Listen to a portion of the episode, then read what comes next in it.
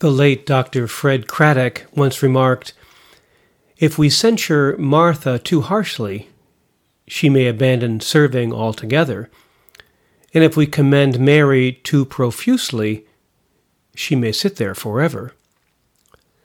This story has traditionally been read as reflecting the tension between two opposing forms of discipleship action and contemplation. If we place the story in its wider context, however, it opens up a much broader interpretation. The past few weeks we've been reading about the first missionary journey. Remember, the Samaritans refuse hospitality to Jesus and his disciples because they are on their way to Jerusalem. And in so doing, the Samaritans reject the gospel.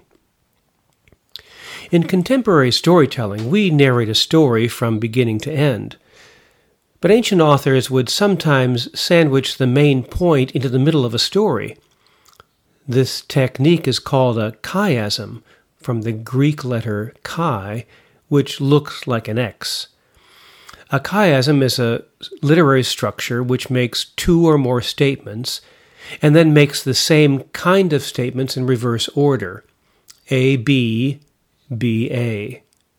There's often a key point in the very center of the X that is not repeated. A, B, C, B, A. This section of Luke's Gospel begins in chapter 9, verse 51, when Jesus set his face toward Jerusalem.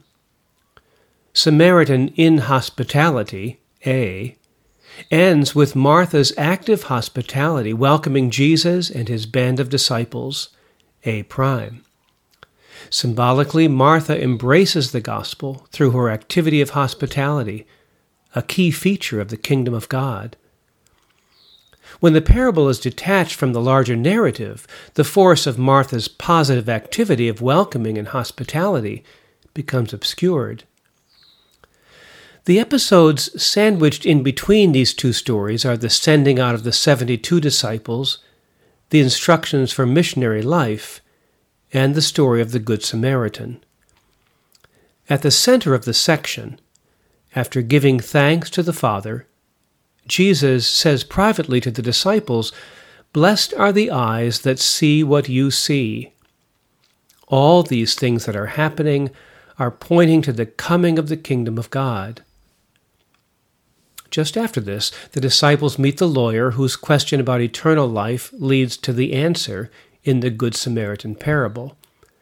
This parable ends with the admonition Go and do likewise, namely, to treat one's enemies as a neighbor with compassion. Immediately after the parable, Martha generously welcomes Jesus and the disciples. She exemplifies the ideal disciple, universal hospitality being one of the marks of discipleship, along with compassion. Martha is burdened with much serving. The Greek word used is diakonia, from which we get our word deacon.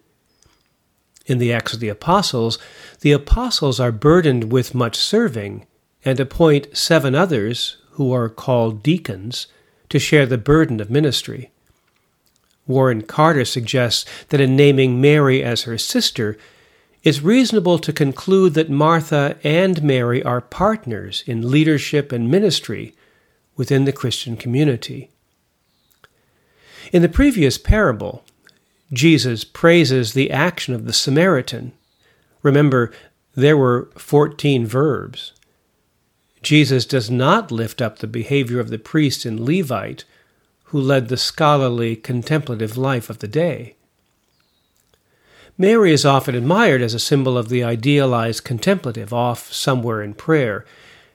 In fact, Jesus will teach about prayer in the very next section, but that introduces a new section. Today's gospel is the conclusion and resolution of the dilemma posed by inhospitality. The story itself suggests something more startling. Mary is admitted to the public role of disciple with the others who were traveling with Jesus. To sit at the rabbi's feet means to apprentice oneself as a disciple. both women can be seen as exemplary models of discipleship.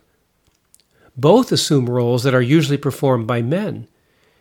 In Middle Eastern culture, the head of the household is the one who offers hospitality to the guest or stranger. Abraham entertained the three angelic visitors while Sarah eavesdropped from behind the tent. In this instance, we must assume that Martha is the head of the household.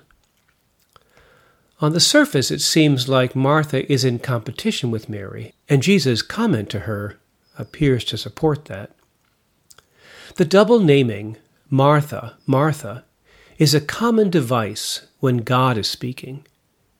In Genesis, when Abraham is on the mountain about to slay his son Isaac, the angel of the Lord called to him from heaven and said, Abraham, Abraham.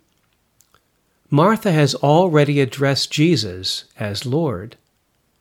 James Alison suggests that Jesus' comment to Martha is probably a pun which does not translate well from the original language. Alison imagines Jesus saying, Martha, Martha, you want Mary to help you with the serving, but I just want to serve you. We see this spelled out directly in Luke chapter 12. Be dressed for action and have your lamps lit. Be like those who are waiting for their master to return from the wedding banquet, so that they may open the door for him as soon as he comes and knocks. Truly, I tell you, he will fasten his belt and have them sit down to eat, and he will come and serve them. So Jesus is turning the tables on us. Whenever we welcome the Lord, the Lord in turn welcomes us. The one who is our guest becomes our host. Precisely what is described in Mary's revolutionary song in Luke chapter 1 is now taking place he has brought down the powerful from their thrones and lifted up the lowly. He has filled the hungry with good things and sent the rich away empty. At the Last Supper, Jesus poses this question to his disciples Who is greater, the one who is at table or the one who serves? Is it not the one at the table?